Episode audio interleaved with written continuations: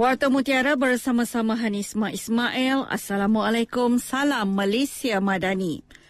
Susulan peningkatan kes baru COVID sembilan belas yang dilaporkan sejak akhir-akhir ini di seluruh negara, Kementerian Kesihatan Malaysia K K M akan mengeluarkan arahan pelaksanaan dos penggalak ketiga vaksin berkenaan. Menterinya Datuk Seri Doktor Zulkifli Ahmad berkata pelaksanaan itu akan melibatkan golongan rentan iaitu pesakit kronik dan warga emas yang lebih berisiko untuk dijangkiti. Menurut beliau, bekalan vaksin sedia ada mencukupi bagi menampung keperluan rakyat dalam usaha kerajaan untuk mengekang penularan COVID sembilan belas. Beliau berkata demikian selepas perhimpunan bulanan bersama warga K K M di Putrajaya. Sempena penganjuran acara larian maraton antarabangsa Jambatan Pulau Pinang, beberapa jalan utama di negeri ini akan ditutup dan dilencongkan secara berperingkat pada Sabtu ini. Ketua Polis Pulau Pinang, Datuk Kau Kok Chin berkata, acara larian yang melibatkan jarak sepanjang empat puluh dua kilometer itu akan melalui jalan-jalan di kawasan Persiaran Bayan Indah, Lebuhraya Tun Doktor Lim Chong Eu dan juga sepanjang laluan di Jambatan Pulau Pinang. Penutupan dan lencongan jalan-jalan terlibat akan bermula jam sebelas malam sehingga sepuluh pagi pada Ahad.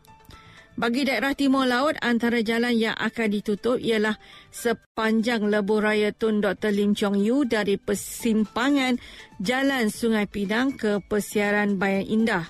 Bagi daerah barat daya pula, semua jalan yang ditutup tertumpu ke kawasan Queensbay dan Lebuhraya Tun Doktor Lim Chong Eu menghala ke Georgetown dan semua kenderaan yang menghala ke Georgetown, lapangan terbang antarabangsa Pulau Pinang dan Batu Maung akan dilencongkan ke Jalan Sultan Azlan Shah serta Jambatan Sultan Abdul Halim Muazzam Shah. Beliau berkata antara kawasan lain yang terlibat adalah kawasan perumahan End Park menghala ke Lebuhraya Tun Doktor Lim Chong Eu, kawasan Kondominium Delight, Perindustrian Bayan Lepas dan Bulatan Bayan Baru. Bagi kenderaan yang ingin keluar masuk dari Seberang Prai ke kawasan pulau, akan dilencongkan ke Jambatan Sultan Abdul Halim Muazzam Shah.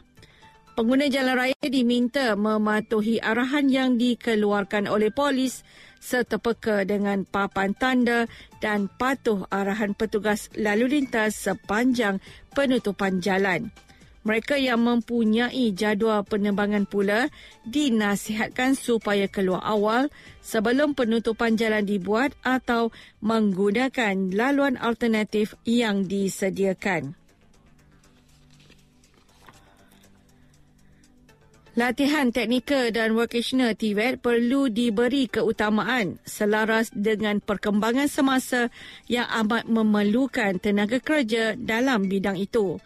Adalah satu tanggapan salah dan negatif sekiranya masyarakat menganggap T V E T adalah pilihan kedua kepada pelajar sekolah. Pengerusi Persatuan Pembangunan Kemahiran Pulau Pinang Pemahir Mohd Jalani Daud Ibrahim berkata, kebanyakan negara maju dalam dunia kini memberi fokus penting dalam bidang ini dan ia menjanjikan kerjaya yang lebih meluas. Beliau berkata demikian kepada pemberita selepas mengadakan program pencerahan dan penerangan mengenai rancangan pendidikan latihan teknikal dan vocational T V E T untuk siswa sekolah menengah di Komtar. Pemahir menjadi platform kepada pelajar sekolah menengah di negeri ini untuk berkecimpung dalam sektor T V E T dan mengubah kehidupan tanpa kelulusan akademik. Dari sungai hingga ke segara, Palestin pasti merdeka. Sekian Warta Mutiara, berita disunting Hanisma Ismail. Assalamualaikum, salam perpaduan dan salam Malaysia Madani.